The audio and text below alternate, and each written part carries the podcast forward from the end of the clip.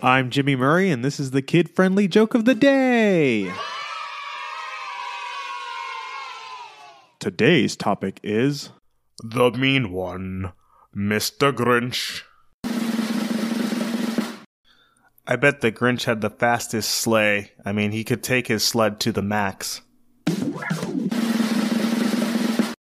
Did you ever stop to think that maybe the Grinch was just bothered by a group of owls? Who? The Grinch.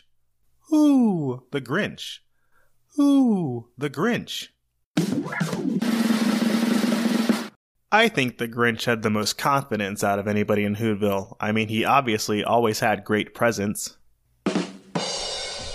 Hey, don't forget to suggest ideas for future shows on Facebook or Twitter at the Kid Friendly Podcast Network. Thanks for listening to the show. Don't forget to listen to our other shows the Animal Fun Facts, Geography Fun Facts, and the Dinosaur Fun Facts. Music by Kevin MacLeod.